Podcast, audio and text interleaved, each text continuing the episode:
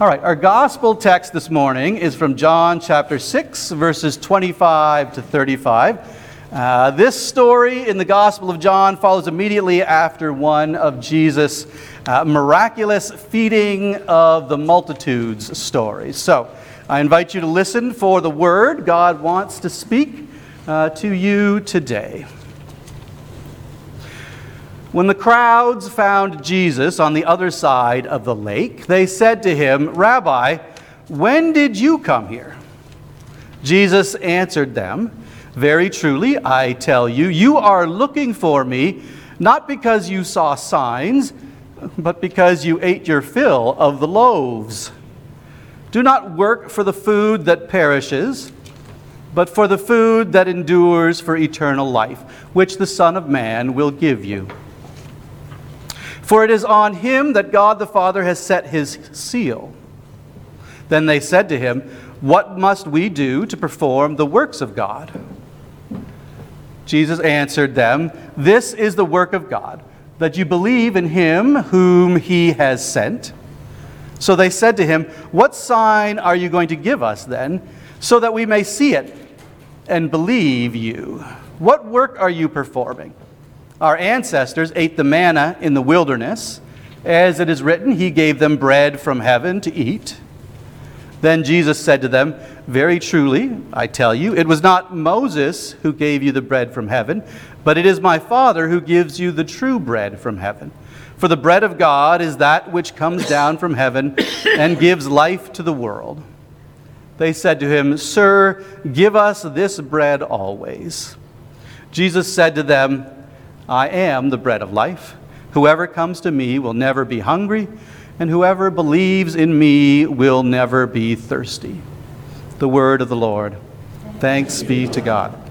And I have a bonus text for you this morning because sometimes late in the week, after the bulletin is put to bed and the slides are all sent in, the preacher thinks of something else that they would have liked to focus on.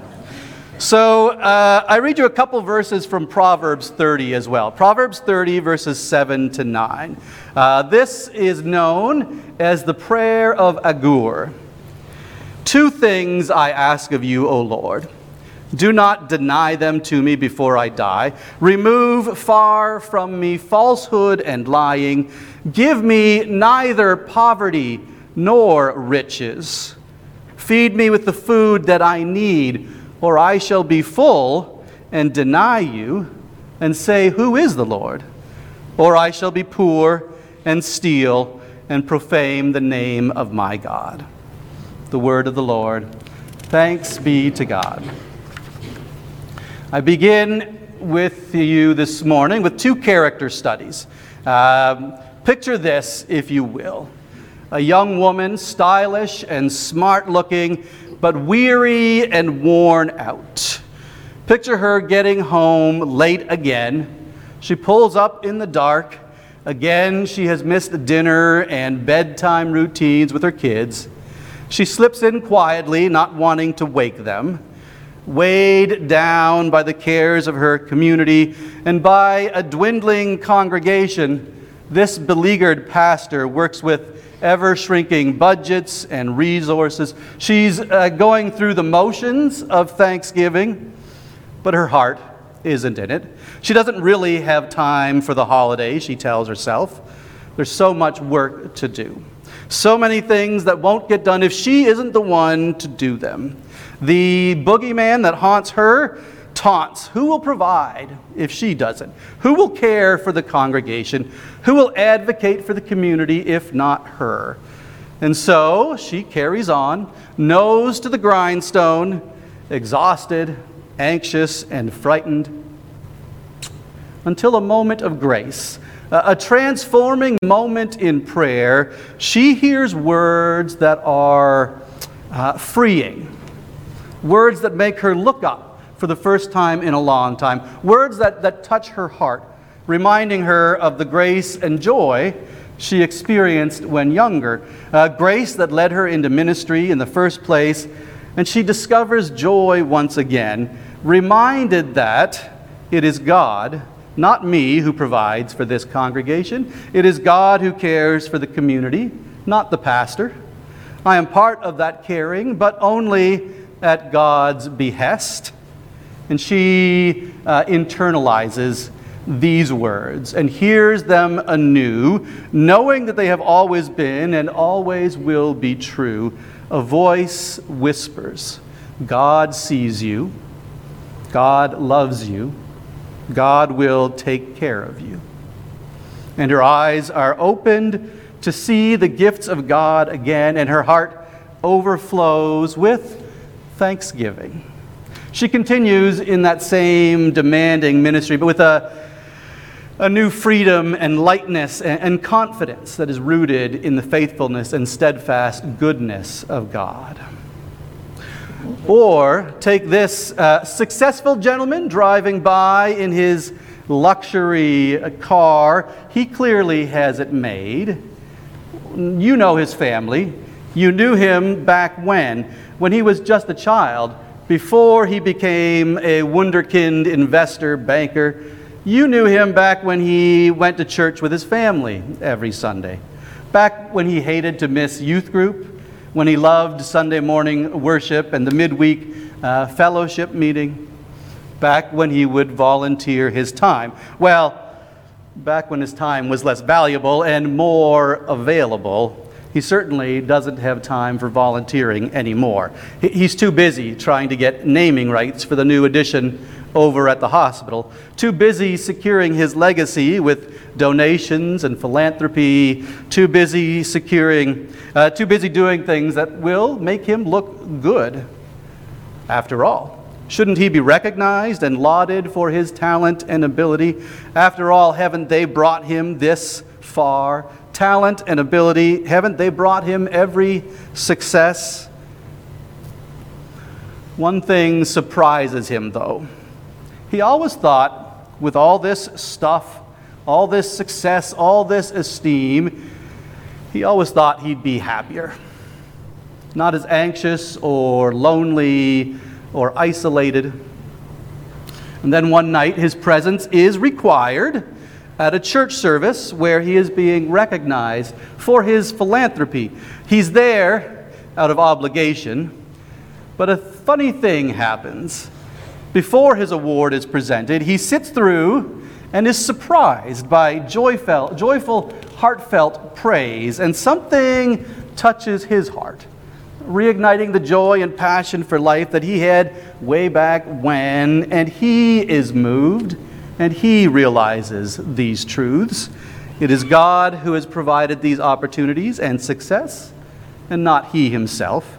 It is God who has given the blessing, and he he's been fortunate enough to be in the right places at the right times, and he internalizes these facts, this reality realizing again. For even though they have always been and always will be true, he hears these words brand new. God sees you, God loves you, God takes care of you. And his eyes are open to the gifts of God, and his heart is full of thanksgiving.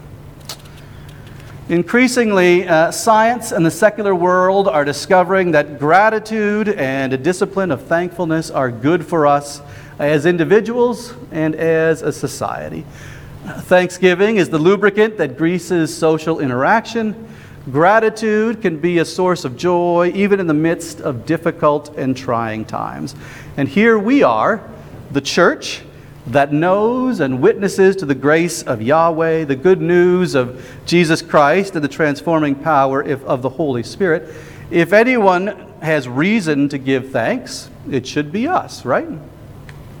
But then why does it seem so often that it takes a, an angel or, or an epiphany, like uh, the one these two characters have had, or some other inbreaking of grace to remind us to be thankful? We only need to go to the movies, for example. The holiday season is coming, and I'm thinking of a couple holiday classics where an outside agent, uh, a change agent appears, and thankfulness and joy and gratitude are the miraculous result. Think of a, a Christmas carol, uh, or It's a Wonderful Life, or The Bishop's Wife, or its modern remake, uh, A Preacher's Wife. Why does it seem that thanksgiving and gratitude are uh, extraordinary rather than part of our routine? The scripture text, the bonus one that I read this morning from Proverbs, today suggests that there are, are two times in our lives when it's difficult to give thanks. The first is when we're happy, and the other is when we're not. The first is when we live in abundance, when the riches and possessions uh, we have become burdens themselves, and we are filled with worry and fear worry that we might lose what we have, that someone might take it from us. The other time it becomes challenging to give thanks is when we live in want and deprivation. Studies show that those who live in poverty exert an extreme amount of energy just to get by, day in and day out uh, to survive and to manage the stress of trying to make ends meet. It's exhausting and it's hard to praise God when you're exhausted. This passage from Proverbs is the prayer of Agur, providing a nice balance to the prayer of Jabez, so popular a number of years ago. Do you remember the prayer of Jabez? Uh, like the prayer of Agur, it comes from a, just a couple of verses in Scripture. Uh, 1 Chronicles 4, verses 9 to, to 10. A couple verses largely overlooked until Bruce Wilkinson wrote a book about 20 years ago highlighting the uh, prosperity prayer of Jabez. Uh, the book was wildly popular because the prayer basically encouraged people uh, to pray for all they already, what they already wanted more stuff, more wealth, more prosperity. Uh, and the, the, verses, this is what they say. And Jabez called on the God of Israel, saying, Oh, that you would bless me indeed and enlarge my territory, that your hand would be with me, and that you would keep me from evil, that I may not cause pain. So God granted him what he requested. Now, the bless me, Lord, enlarge my territory uh, that part got a lot more focus than the keep me from evil that I may cause pain part of the prayer. The prayer of Agur from Proverbs has not gained the same kind of wild popularity yet or sold a bestseller book, but it offers uh, much needed balance. Uh, praying for what we need. Notice the difference between the two prayers. Jabez prays for what he wants, Agur prays for what he needs. Uh, make me neither wealthy nor hungry, he says. Uh, Agur prays uh, that he would not know either extreme. Uh, he knows that either extreme are likely to cause one to forget about God. In other words, unless we are intentional and disciplined, it's easy to lose sight uh, to lose the, the spirit of gratitude and thanks. And we careen from one ditch to the other. On the one hand, taking uh, for granted all that we have, feeling like we have earned it, that we alone are responsible for the good in our lives. On the other hand, feeling sorry for ourselves, focusing on what is painful or what is lacking, uh, what is hard or what is difficult. When Israel wandered in the wilderness, anxious about where their next meal would come from. They grumbled and complained, and it was hard to be thankful. When they came to live into God's promises in the land of milk and honey and plenty, and when they accumulated wealth, they again forget that these were the promises and the gifts of God, and again, it becomes hard to be thankful. Here's the good news, though. We don't have to careen between despair on one hand and forgetfulness on the other. We don't need an angel or a dictate to make us thankful. We have each other. God has created uh, the church, a community of thanksgiving, and we come together each week to give thanks to God in our praise and our worship. We come when life is hard to say thank you because we know that God cares and ultimately holds all things together we know that the pain and loss will not last forever. We come to hear our brothers and sisters say their thanks and bring their praise when our own voices are silenced by grief and doubt. We come because we long to hear those words again. God sees you, God loves you, God will take care of you. We come when life is good too, and we are puffed up by our own success and achievements. We come to bring our praise and to say thanks in order to uh, appreciate what we have and to, to not take it for granted. We come to the community that will keep us humble and remind us that it is the Lord who is the source of every good thing and every good gift. We come to say thanks and to be reminded that while we have much, there are others who still have need. We come when life is good because we still long to hear those words then too. God sees you, God loves you, God will take care of you. When it's difficult to give thanks, either because of hardship or comfort, we come together as a community of believers to worship, and that discipline of showing up week after week, week in and week out to say thank you to God opens our eyes and gives us a grateful spirit, and we find joy and perseverance, celebration and solidarity. Millions of families will gather this week around Thanksgiving tables. Whether they are used to saying a table grace or not, many of these families will pause before eating, maybe to go around the table and have each person share what they are thankful for. Yes, uh, even this year, with the remnants of a pandemic, with war in Ukraine, and news of violence and death uh, so common uh, on the news.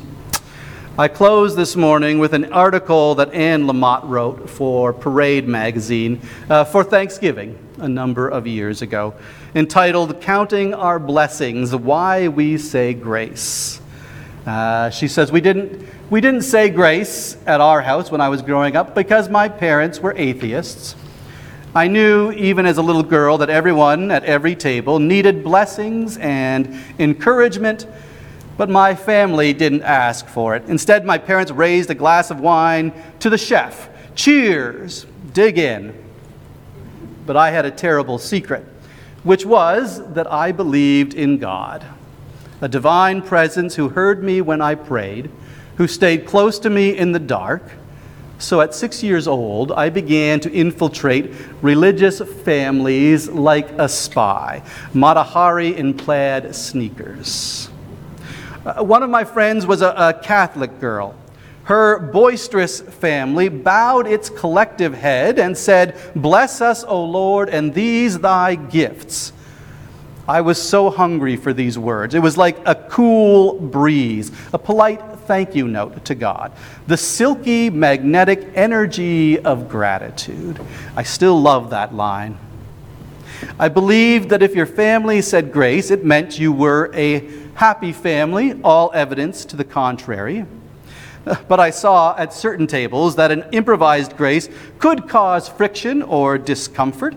My friend Mark reports that at his big southern childhood Thanksgivings, someone always managed to say something that made poor Granny feel half dead. It would be along the lines of, And Lord, we are just glad you have seen fit to keep Mama with us for one more year. We would all strain to see Granny giving him the fisheye. I noticed some families shortened the pro forma blessing so they could get right to the meal. If there were more males than females, it was a boy chant, said as one word God is great, God is good, let us thank Him for our food. Amen. I also noted that grace usually wasn't said if the kids were eating in front of the TV, as if God refused to listen over the sound of it. And we've all been held hostage by grace sayers who use the opportunity to, to work the room like the church lady. But more often, people simply say, Thank you. We understand how far short we must fall, how selfish we can be, how self righteous, what brats. And yet, yet, God has given us this marvelous meal. It turns out, she says, that my two brothers and I all grew up to be middle aged believers. I've been a member of the same Presbyterian church for 27 years. My older brother became a born again Christian, but don't ask him to give the blessing, as it can last forever. I adore him, but your food will grow cold. My younger brother is an unconfirmed but freelance Catholic. So now, someone at our holiday tables always ends up saying grace. I think we're in it for the pause, the quiet thanks for love and for our blessings before the shoveling begins. For a minute, our stations are tuned to a broader, richer radius. We're acknowledging that this food didn't just magically appear. Someone grew it, ground it, bought it, baked it. Wow. We say thank you for the miracle that we have stuck together all these years in spite of it all, that we have each other's backs and hilarious companionship. We say thank you for the plentiful and outrageous food uh, Kathy's lox, Robbie's bûche de Noël. We pray to be mindful of the needs of others. We savor these moments out of time when we are conscious of love's presence, of someone's great abiding generosity to our dear and motley family. These holy moments of gratitude. And that is grace. Thanks be to God. Amen.